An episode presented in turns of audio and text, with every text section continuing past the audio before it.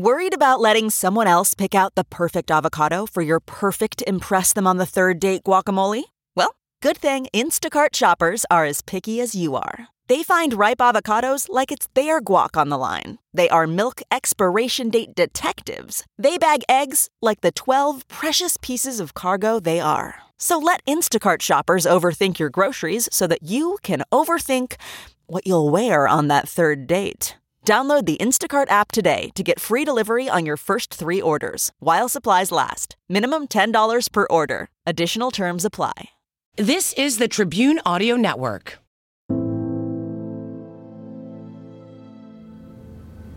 The thought that this may be life, this might be it, is inconceivable. I just keep thinking the thought that you are here filming us seems surreal.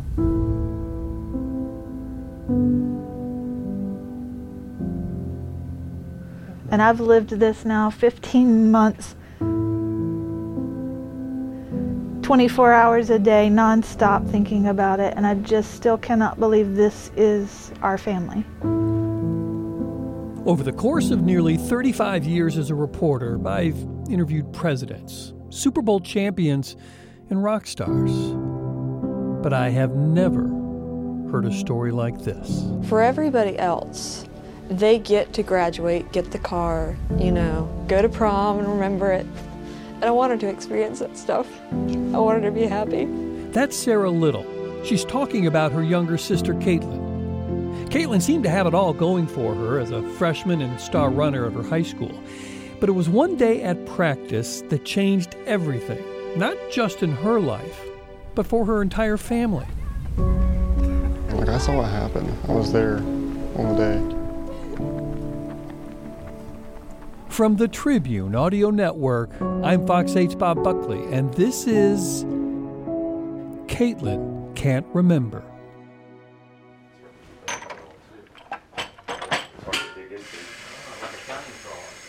It's a little past six in the morning on a school day, and most of the little family is up and going, eating breakfast in the kitchen, watching the local news. Daniel, did you sleep tight last night? Caitlin's still asleep downstairs in the basement in a room that she shares with her sister Sarah. It's into that room that Chris Little, Caitlin's dad, comes each morning to begin the ritual that has defined their lives for nearly 500 days now. Caitlin. Hey, sweetheart.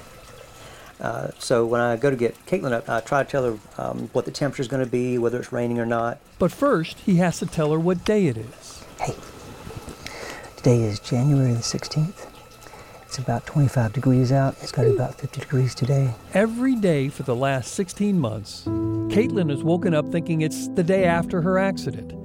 She wakes up every day thinking it's Friday, October 13th, 2017. And every morning, her dad tells her what happened. I am very impressed and amazed that you never push back on that. You'll say you had a little accident at cross country practice and it's been a while and there's your journal to remind you what you did and you never tell him no i didn't I may think that. maybe yeah, but then I look around, I'm like, hmm, things are different. So if the facts line up with what he says, and I say, okay, I guess that's, I guess that's how it is. the first full episode of caitlin can't remember drops on february 28th you can get it wherever you get your podcasts This has been a production of the Tribune Audio Network.